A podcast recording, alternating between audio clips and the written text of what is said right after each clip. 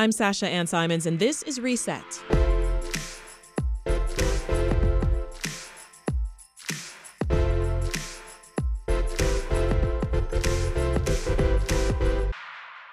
It's Friday, the time to make sense of the biggest local and statewide stories in our weekly news recap.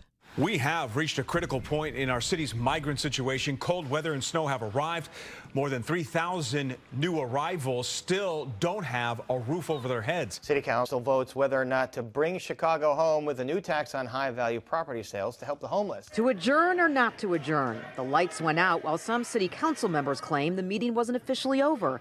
It was the end to a chaotic special meeting that centered around the migrant crisis. Let's meet our panel this week. Tina Sfondeles is the chief political reporter for the Chicago Sun-Times.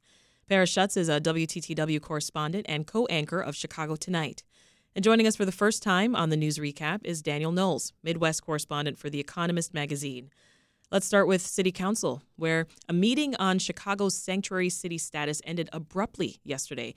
What happened, Dan? The aldermen who want to kind of have this big question about, uh, you know, whether Chicago should remain a sanctuary city or not, can't actually get together 26 aldermen in a room to debate it. Um, so it sort of had this very messy uh, period in city council, and I, I don't normally watch city council most weeks, but I did this one, uh, and it was it was kind of chaotic. Yeah. Um, but came out with nothing in the end. But the, the the interesting thing about this is so the sanctuary city. What it, what is that? Sanctuary city at its core means that uh, Chicago police can't share.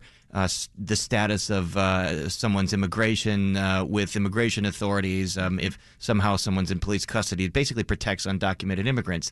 This has nothing to do with the current migrant crisis because these are all asylum seekers that are here legally. They're in this country legally right now, awaiting um, Yeah. their their asylum cases to be adjudicated. But what it seems like is aldermen like Anthony Beale and Ray Lopez are kind of using the panic over this to then interject this other issue of sanctuary city. Yeah, and now a number of high profile votes got delayed this week, Paris, including a proposal to increase the real estate transfer tax on uh, on Chicago properties that are over a million dollars. It got delayed, but it's pretty much a fait accompli. I mean, it passed out of committee, uh, and this is kind of what aldermen do when they want, you know, to stall something.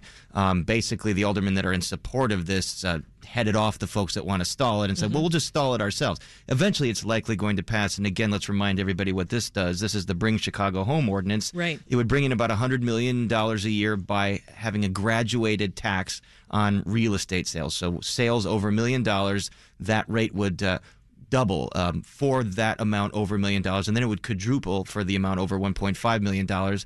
Now, the way to sell this is they've lowered the rate marginally under a million dollars. So, folks that have their buildings sell for under a million dollars, they would pay a little bit lower rate on that real estate tax. And again, it's to house the homeless, it's to provide services for the homeless. This is a very progressive city council. This is a priority of the mayor. This is something he's going to get. So, any idea then when this proposal might come before the alders for another vote? Whenever they whenever they have a special city council meeting, they decided to defer and publish whenever the next city council meeting is, or they could call a special. They're going to say whenever meeting. they get it together. Whenever they get together, it's going to pass. But the, here's the th- th- we got to remind everybody though. This just puts a referendum question on the ballot in March. So this is going to go to the voters. The voters are going to get to decide: Do we want this graduated tax? And you can expect the real estate industry and other folks to spend a lot of money on advertisements and political advertising, Mm-hmm. trying to persuade voters one way or the other.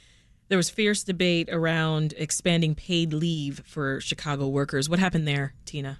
Uh, that was also delayed this week. Um, so Mayor Johnson did one of his campaign promises was to get more paid time off um, for city employees, um, and so they are fiercely the the big businesses are fiercely opposed to this because they say that people will accrue too much time off all in one setting, and so it's it's at 12 right now is what the proposal is, but bus- the businesses want it to be less, and um, this is basically like Brandon Johnson unions versus big business, and we got to see what the compromise is going to be. The state does already have something like this for state employees, and it's five days. Okay. Um, so there could be some negotiating with that, um, it, but it, it, it specifically does not relate to city employees. They carve them out of that bill completely. Let's uh, take a listen to what the sponsor of the ordinance, Alderman Mike Rodriguez, whose 22nd ward includes Little Village and North Lawndale, had to say. I am very proud to say that the days that I enjoyed with my parents going to the Taste of Chicago in the summer, being able to take a drive being able to have my mother or father there with me when I was sick will now be guaranteed to all Chicagoans.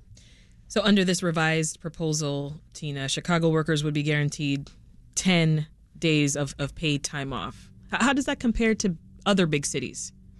Um, it is a little bit more, um, and I think it's because uh, Brandon Johnson is a union person. That's what he campaigned on. Mm-hmm. You have all of the unions backing this. Um, just a employer friendly ordinance. Yeah. And so no, that's that's the big war is businesses versus unions. So I, I anticipate that it'll probably be something in between, a compromise between the five and twelve. I don't know if it'll be seven, but obviously this is a national debate. People Democrats yeah. really want to see more paid time off for employees across the country. Any thoughts, Dan, on how this this paid time off proposal compares with, with the norms in other countries? Oh, well, I mean, it's kind of always great to me as a man who comes from a country where you get at least four weeks of paid right. leave in any job, and you know, and employers deal with this. and a lot of the kind of short-term employers, um, you know, they don't necessarily offer to you as paid time off; they'll just offer you a kind of extra pay. So the ways of working this around, I think the difficulty at the moment is the labour market has been so tight in the US in general. You know, there are shortages of employees all round and a lot of businesses, especially you know things like restaurants, um, the kind of casual employers who will be most affected by this because they don't offer any leave already, um, you know, will see it as essentially another increase in their costs at a time when costs have been rising fast already, and they're really struggling to get employees. On the other hand, though, it might mean more people want those jobs. So um, mm-hmm. I think you kind of just have to see it as an extension of pay bargaining, and and uh, you know, and, and if it happens, employers will find a way of dealing with it, but it will cost them. But th- think of the concerns of the older people that have wards that are close to the suburbs. They're like, well, why would my business stay here and not just move across the street into Evergreen Park or into Oak Park or something like that? Mm. Um, if, if there are going to be these restrictions, uh, again, it's part of the debate. But again, this is a very progressive city council. This is another priority of the mayor's. It, it seems to be the kind of thing that would have momentum um, you know, to pass a full city council. Mm, yeah. Well, some aldermen want to put the brakes on cars with muffler issues. That noisy nuisance could cost drivers under a proposed ordinance. What is that about, Dan?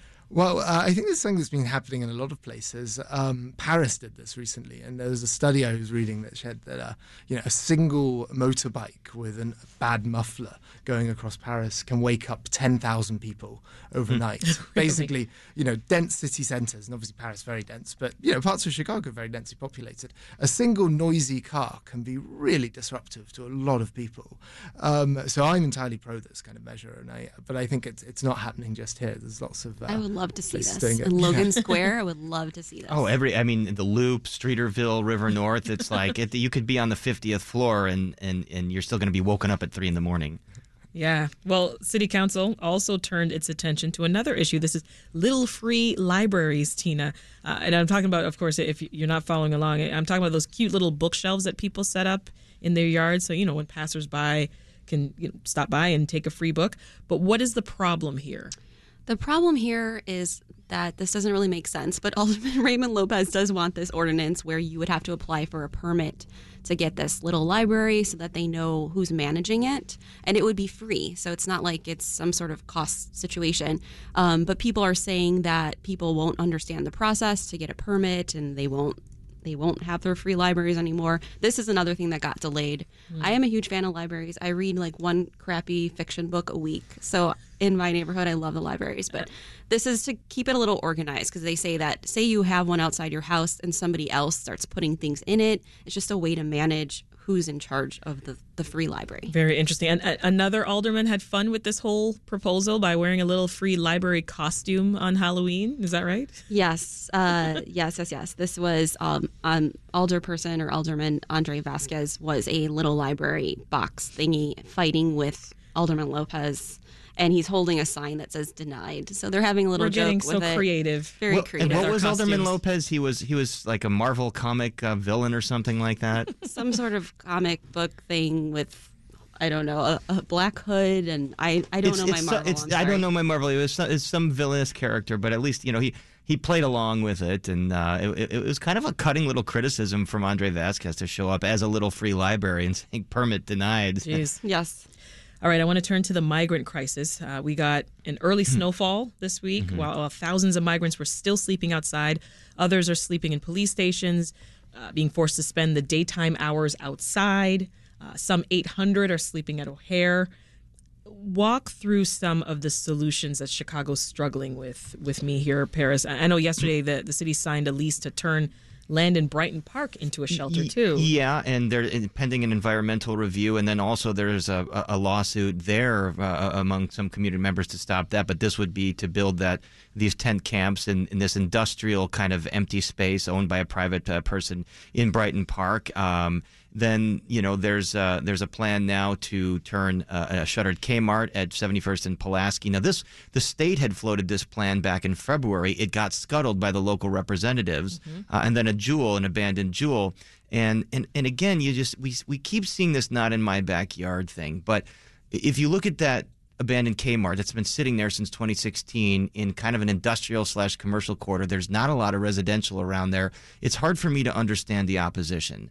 I mean, it, it, people, it's getting cold. People are here. They need a place to be. Yeah. This this makes as much sense as much sense as anything else. And and folks are worried about safety, and they're worried about um, y- you know different things that could litter or whatever it is. But but again, you, you, some older person has to step up and say, "Okay, in my backyard, okay, yeah. it's okay. We this isn't ideal, and I know you want resources for, but but people, I can't stay outside when it's twenty below." Yeah, twenty first alderman uh, Ronnie Mosley of the the far south side opposed turning the uh, the grocery store that you mentioned to a migrant shelter, saying that his community didn't want it. I mean, were you at all surprised that his fellow alders backed him? Yeah, I mean, I'm I'm surprised uh, at, at, the reaction in general. Uh, again. The, and this is what the sanctuary city vote strikes at the heart of it. I think the Tribune had a nice editorial saying, "Hey, Chicagoans, I mean, are you really as uh, you know generous and progressive as you say you are?" I mean, then some older person has to step up and say, again, um, I know it's not ideal, but when you look at a place like that Jewel or that Kmart, um, it makes as much sense as anything else. It's mm-hmm. not near a whole lot of residential uh, areas, and and and you know the other interesting thing is it's it doesn't it doesn't break down in terms of race as much as it seemed like at the beginning. There are Latino older people and there are Latino community members that are saying we don't want these asylum seekers here. We're afraid of crime. Yeah. Um, and so this and, the, and then you got Mayor Johnson. Um, you know, in Washington saying we need money. Like, here's the other problem: the city is spending money it doesn't have to to try and solve this. Well, Dan, if the city can't even accept a free building to to house the migrants, I mean, doesn't that leave us wondering what possible solution there could be? It's kind of revealing of one of the problems of Chicago governance mm. when you have this incredibly strong mayor, except when it comes to you know picking a local site, where you then have 50 sort of mayors and aldermen. You know, no other big American city has as many kind of city council members who have as much power. And I think you know when when we say, well, why are aldermen standing up for uh, against this this free proposal? Well, they can see too the possibility that if this goes through then any kind of emergency measure that a mayor goes, well, look, this is an emergency, we've got to impose on your usual old aldermanic prerogative uh, and build the thing in your neighborhood, then then they might lose that power in future. So I think there's a kind of structural problem here that that uh, everybody sort of has an incentive to stop the um, you know the obvious thing happening, mm-hmm. and the mayor has to jam it through. And I don't know quite how that will be resolved, but it's a big victory for Greg Abbott in Texas. That's oh, for sure. Yeah, absolutely. this is exactly what he wanted was this kind of dysfunction. But again, oh yeah, Dem- remember that guy? Yeah, uh, the the governor of Texas. But again, I mean, Democrats in Illinois and Chicago have just not they're not prepared for this at all. They talked a big game. They're not prepared for this. But I should, in Chicago's defense, it's on an island here. Where are the other communities? Where's downstate? Oak Park, I think, has said some stuff about wanting to to help out. There's a church in Oak Park that's housing about 100 migrants, but it, it can't just be Chicago's solution. Yeah. And Tina, Governor Pritzker is saying the state legislature will not be approving more money for, for Chicago's yes, migrant crisis. The state, right? uh, I spoke to someone this morning who said that they have already spent $475 million within this fiscal year. Um, for migrants. So they're like, we're done. We can't do this anymore. Um, the city wants more money from the state, but it's all coming from one pot. So it doesn't really make a difference if they get the money. You know, it's not. It's just all the same money. They do need more federal help. Um, there are some things that are getting a little better. Obviously, the winter situation is going to be horrible, but the busloads of, of migrants that they said were coming in a couple of months ago have been a little bit less than they expected. That's one good thing. And then also that the per, the work permits from the Venezuelans, the TPS, that is going to be coming in soon. Um, it's a complicated process, and they've asked the feds for help to try to alleviate some of. The, there's a fee to the visa mm. situation. It's a complicated thing, but we're going to start to see some of that. So that will kind of clear some people from these temporary shelters into actually getting work or going somewhere else. Dan, European nations have had their share of, of challenges with, with migrants. I mean, any thoughts on how Europeans view how we're dealing with this? Uh, I don't know if it's even kind of penetrated into sort of the consciousness, but I think in general, European countries have been intensely hypocritical all of the time about migrants. And, you know, when it was Syrians kind of six mm. or seven years ago, mm-hmm. Afghans more recently, um, people coming from wherever migrants and, you know, to across the European Union. The, the, the, enforcement of sort of border controls and of controls in the Mediterranean Sea has been extraordinarily aggressively right wing, and, and Europeans who often want to look across at America and go, oh God, aren't they all run by fascists? Um, you know, really, uh, there's a lot happening happening uh, in you know in our backyard that we ought to that that uh, is, is pretty much as bad as anything. Well, anything you know, here, although there yeah. are no easy answers, uh, I think is our conclusion here. Mayor Mayor Johnson and other big city mayors they did go to the White House yesterday, um, looking for them. Any details on that visit? Uh, it was all kind of I following the news, it was all kind of vague on, um, you know, initially they said he'd met the president, and then it was the president's chief of staff, and there were other mayors from other cities there. Yeah, Denver, but, New York, yeah. LA, and Houston were there. Um, so exact, exactly what comes out of that, I'm keen to see, but it does seem like it should be a federal issue to the extent you know of, of, of um, migrants coming over, uh, you know, who are waiting in the asylum system ought to be supported by the federal government, and that is how it works in most countries. I think well, central governments would. Well, they're asking for five billion dollars in federal help, where, where Biden is is backing a proposal uh, going through Congress that would would get 1.2 billion. But it's it's hard to uh, with the new House Speaker Mike Johnson, very conservative, mm-hmm. Republican controlled House. What assistance at all is Congress going to pass? I mean, it seems to me that if there's going to be any federal assistance, it's going to have to come through executive action like FEMA funds or something. Something's going to have to be redirected to cities like Chicago because I don't think they can count on Congress uh, to throw in anything, um, any kind of appropriations in their bills. Uh, to come bail Chicago out, and then you've got the DNC coming in 2024. It would it would seem to be in Biden and Democrats' best interest for Chicago not to be um, you, you, know, in trouble yeah. uh, when they're trying to put on uh, their big show uh, next August. I do think that there will be some border security measures when Congress does another budget, so that could be a way for them to negotiate some help right. for migrants.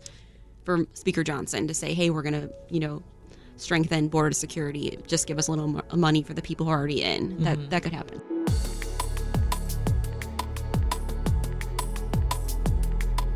Now, Tina, an Evanston teen kidnapped by Hamas returned home earlier this week. Then yesterday, Illinois Democrat Dick Durbin became the first U.S. Senator to call for a ceasefire in Gaza.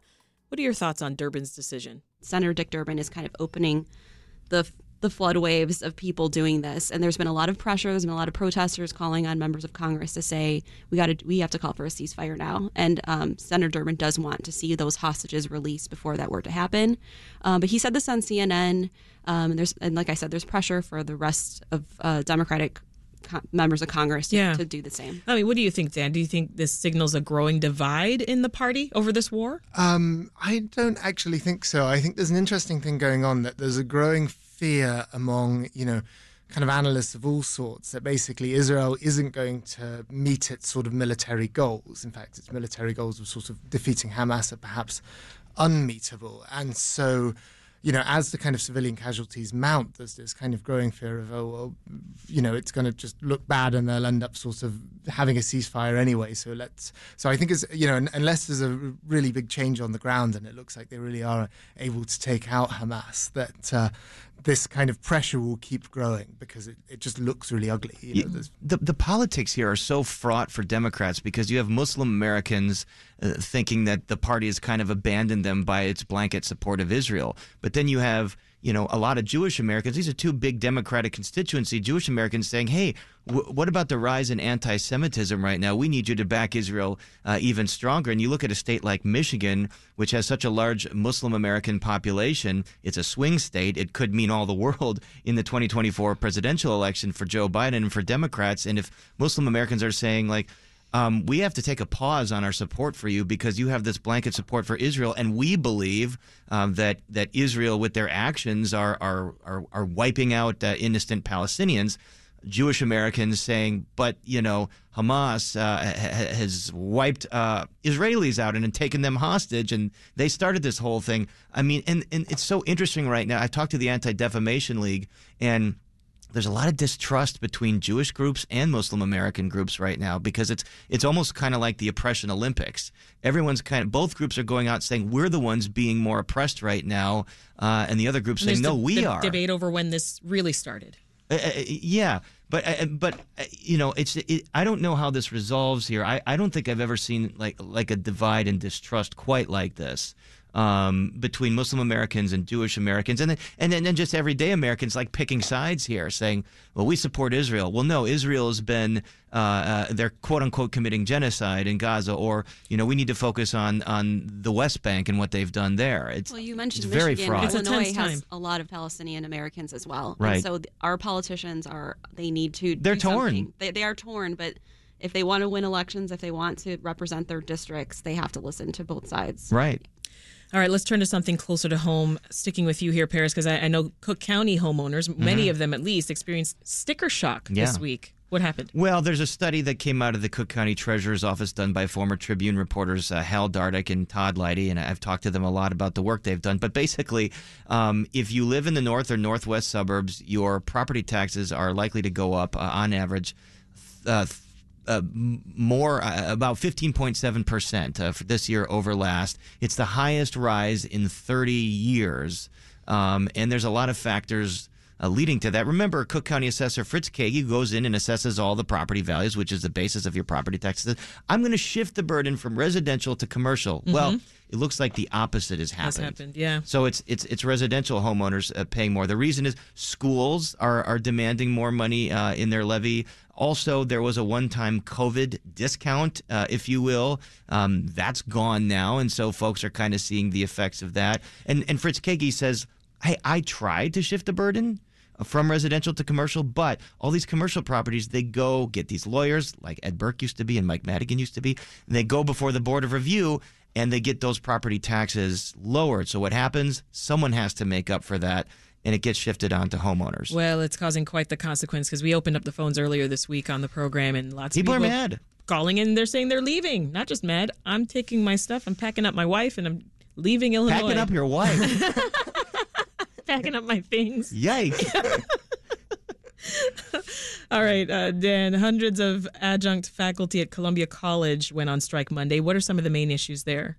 Um, uh, it's mostly about this kind of, as I understand it, the, the, this this distinction between you know you have an awful lot of in, in these academic institutions like Columbia College, kind of adjunct professors and you know junior members of staff who haven't got tenure, who don't get all the sorts of pay and conditions, All the bells and whistles. right that Yeah. tenured professors get, and there's this growing thing that's happening across kind of academia. There's uh, you know in California there's a huge strike last year, I think, or earlier this year of um, faculty in the University of California system. Um, basically, yeah, an awful lot of kind of uh, underpaid, you know.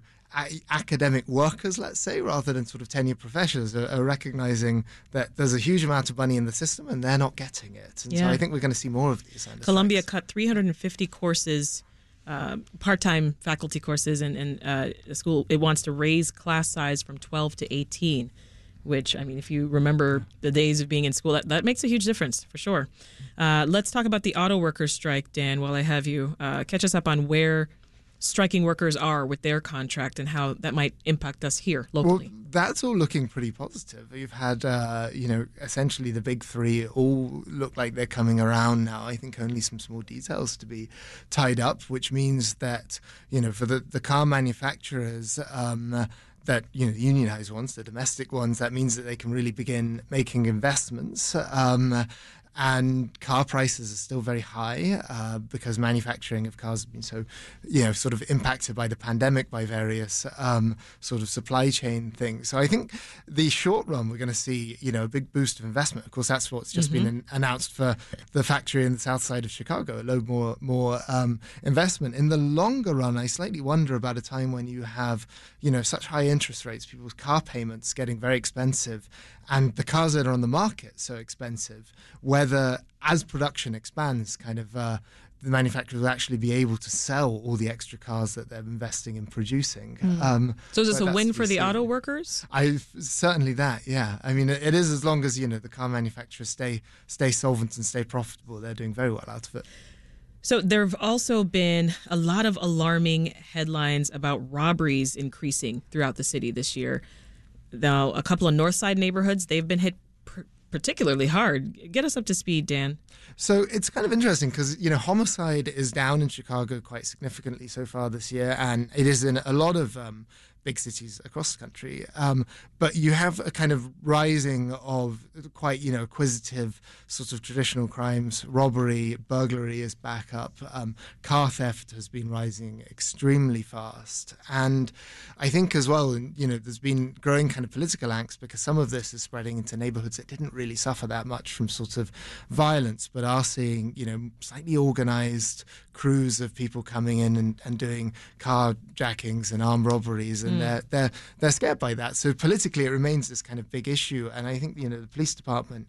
Um, they obviously have a new a new superintendent having to work out they're talking about whether they have enough helicopters all of these sorts of things i think that's going to be that's going to dominate a lot of chicago politics for a little while and our mayor didn't have the support of the police union when he was first uh, when he was running for for for mayor how's he getting along with the police department now seems to be doing quite well so far you know um, i was following the budget kind of committee's hearings with uh, the with, with, with Larry Snelling, um, new superintendent, the other week, uh, two weeks ago, and you know, it's all lots of practical questions. But you would not say that this is the policy being adopted by a kind of super left wing to fund the police right. at all. This is a centrist kind of mayor. And in the north side neighborhoods I was referring to, uh, Wicker Park, Bucktown, most of Logan Square, they've seen 497 robberies this year compared to 308 at this point last year. Um, Paris, uh, switching gears, Chicago issued its first ever equity report.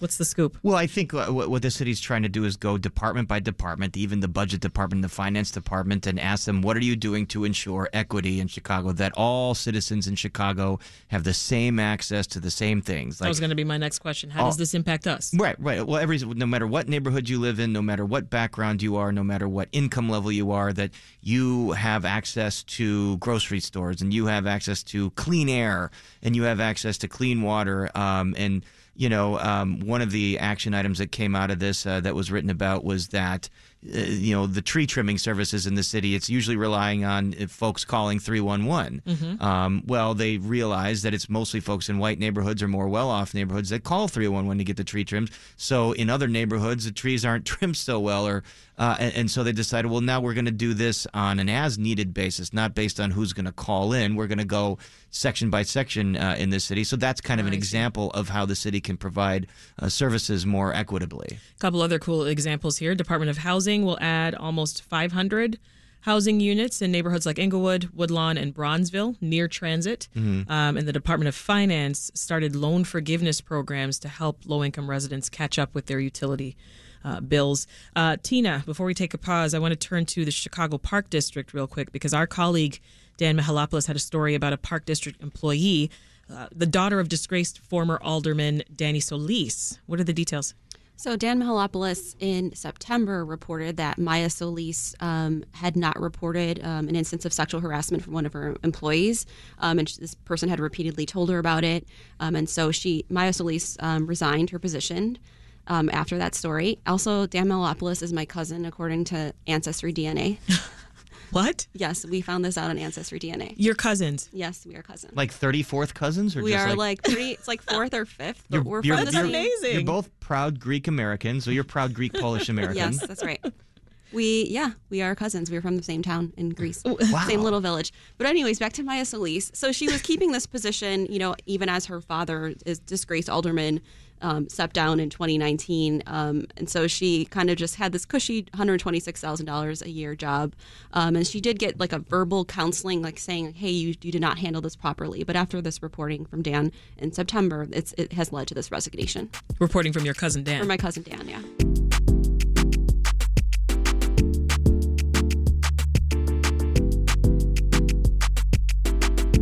On to some arts and culture and sports. Paris Northwestern University pledged to donate $100 million to the community if Evanston allows it to host concerts at its newly proposed stadium. You think Evanston will be persuaded? They really want those concerts at that new stadium. And I mean, the reason is because they're going to build this big, gleaming new stadium and it's never going to make any money or pay for itself if it's just going to host a handful of football games every year. So they need to do concerts. They initially wanted to do like 10 or 12 every year to just kind of bring in some money. The problem is that stadium is plopped right down in the middle of a residential neighborhood, and the folks uh, or that live around there don't want all the hassle that comes with uh, people going to a concert on a concert at Saturday night? night. Yeah. Um, and so, um, from the latest reporting, it seems like the, the, the Evanston City Council is deadlocked on that one right now, and it might come down to the mayor, Daniel Biss, uh, um, you know, being the deciding vote on this. So. Uh, I, you know, it, it, it just depends on, on whether Daniel Biss, uh, you know, wants to side with the residents uh, there, or he wants to go see uh, U2 or uh, or Coldplay or or Jay Z or whoever whoever's can't. or Taylor Swift. I don't know who's who's going to be playing concerts at that stadium. I have no idea.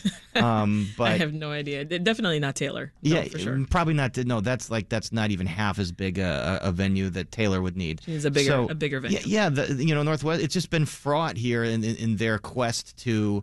Uh, to build this new stadium, and and uh, by- the time they give away hundred million dollars, how that where, where are they going to have money left over to actually make money from building this new thing? Although Pat Ryan, the Uber donor of Northwestern, is like giving the lion's share of the money to build the thing, but again, to operate and to sustain itself, it's going to need to make money, and so concerts are the way to do that. Yeah. Well, in Chicago, a lawsuit could be a real buzzkill for a proposed River North cannabis dispensary. Tina, fill Good us one. in. Good one. I know. I know. So GRI Holdings, it is a very clout-heavy firm. It's got a lot of state contracts. They are trying to prevent another company from opening a pot shop in the the site of the former River North Rainforest Cafe, which is kind of funny because there's mushrooms on it. I wonder if they'll just keep those mushrooms on it oh for Oh my decor. gosh. But basically, um, the argument is that they cannot open a, a dispensary within 1,500 feet of each other. Um, it's a, but there is a social equity a rule that we have in Illinois where uh, social equity applicants can operate within 1,500 feet. But this firm is trying to fight that. They're they're suing the state in this lawsuit, saying that um, they should not be able to open. They're very they're very close to each other. They operate the Green Rose Dispensary very close by. I mean, what do you think, Dan? Your thoughts on the, the Rainforest Cafe building with, with as Tina mentioned, these gigantic mushrooms now becoming a cannabis shop? Uh, I, when I first moved here, I was um, staying in a building very near there, and I think you know, great, use use it up, get it open. Um, I think kind of just on sort of weed and and uh, the legalization of it. You know, Illinois, it's a real surprising success story, and I think it's working well here. There's um, the state's taking a lot of revenue, and without massive increases in the number of people smoking. And I think that, you know, if you contrast it to some other states that have legalized, you know, particularly New York states, where they're not really taking any revenue in at all, they just seem to have legalized the black market. So kind of, it's it's great if people want to invest money in fancy um, dispensaries here. And the the well, I'm not a weed person myself, but I'm told they're like going to a dispensary here, it's like an Apple store. It's incredibly fancy. It's high end. I think that's good policy. Let's squeeze in a little sports, and I'm looking at you, Paris, because the Bears lost another assistant coach. Are you shocked?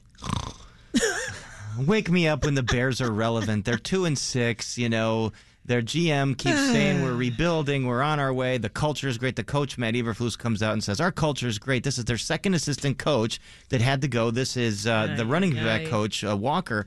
Um, and it, apparently, it was another HR issue. Remember, the defensive coordinator Alan Williams uh, was forced to leave because of an HR issue as well. What kind of culture is going on here? What what kind of you know what Mm-hmm. It's not kind looking good over there. what kind of ship are they running here? Um, but uh, and that's on top of the fact that they're two and six. They were three and fourteen last year. So under this coach and under this general manager, they're five and twenty.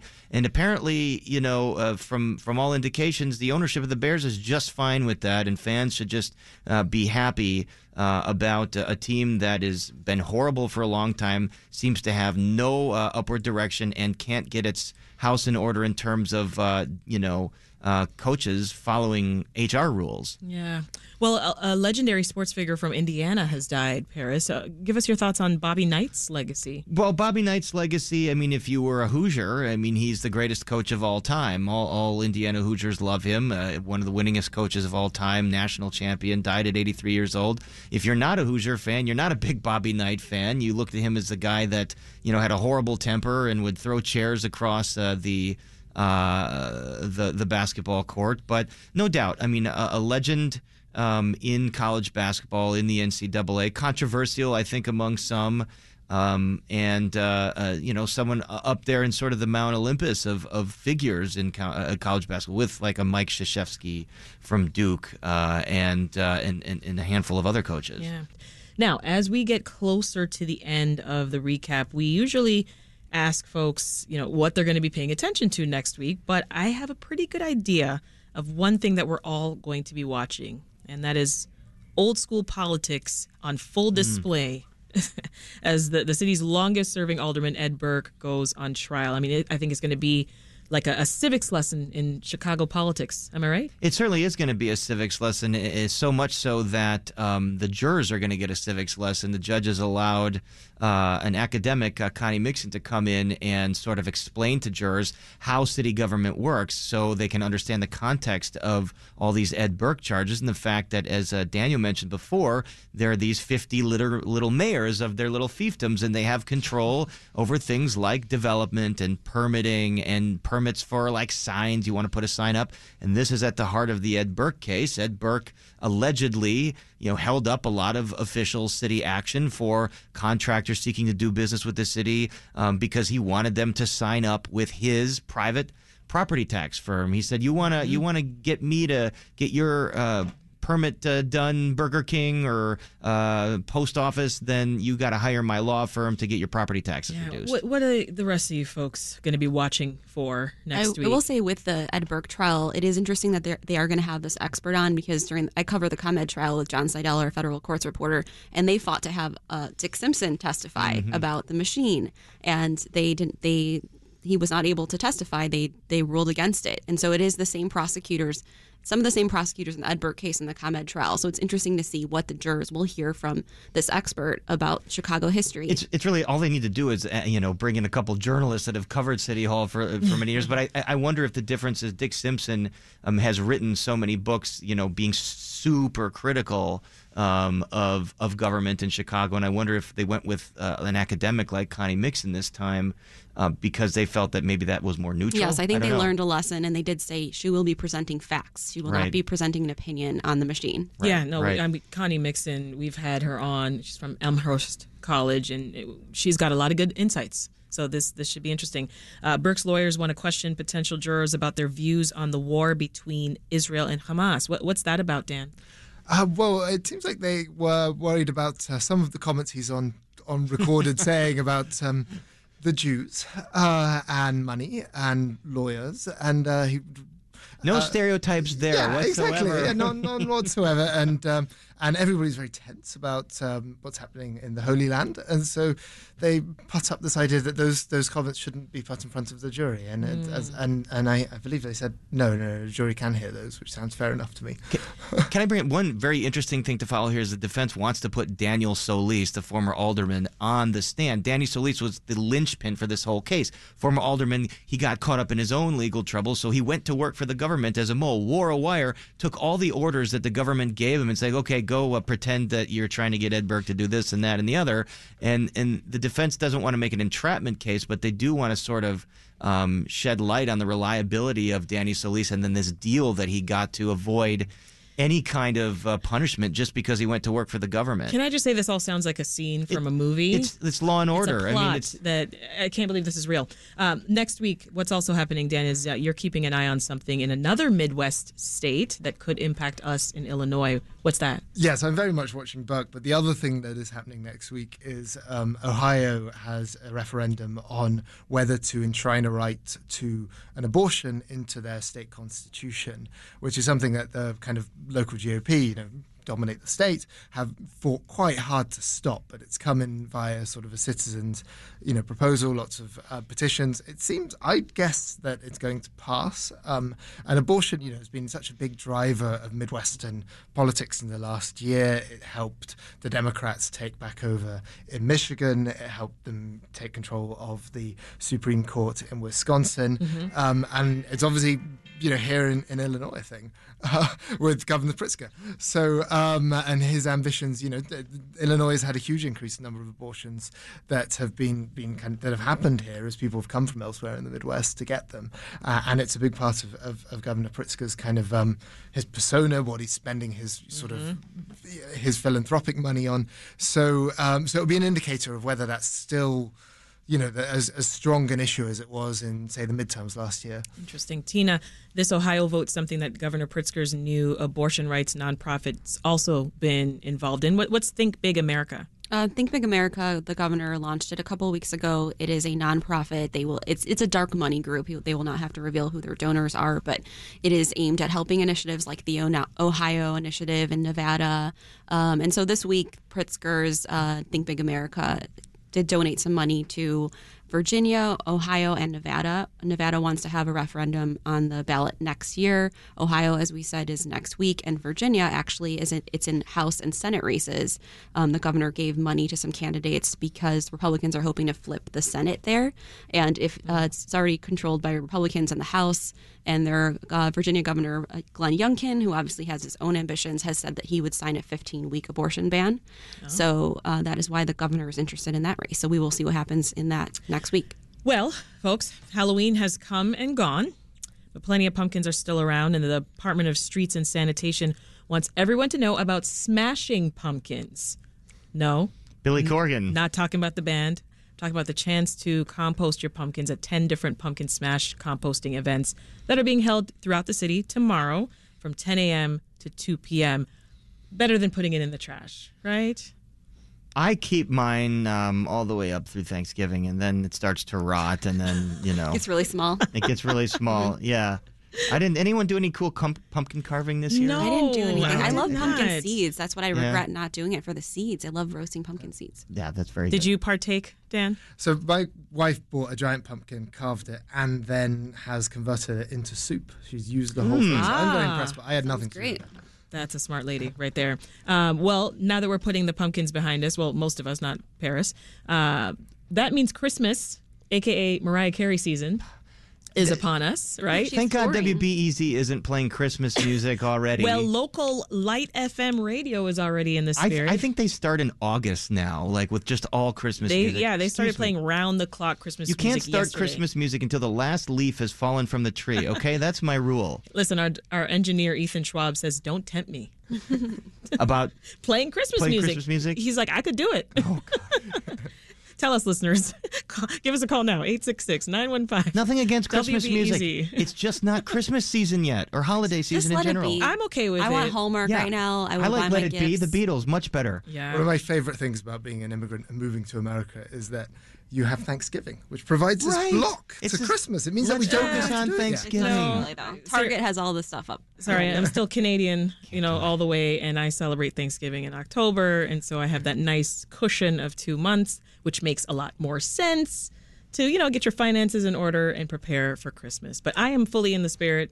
One of my favorite R&B artists, Brandy, is putting out a her very first Christmas album. I'm super excited, and so yeah but you guys are party poopers.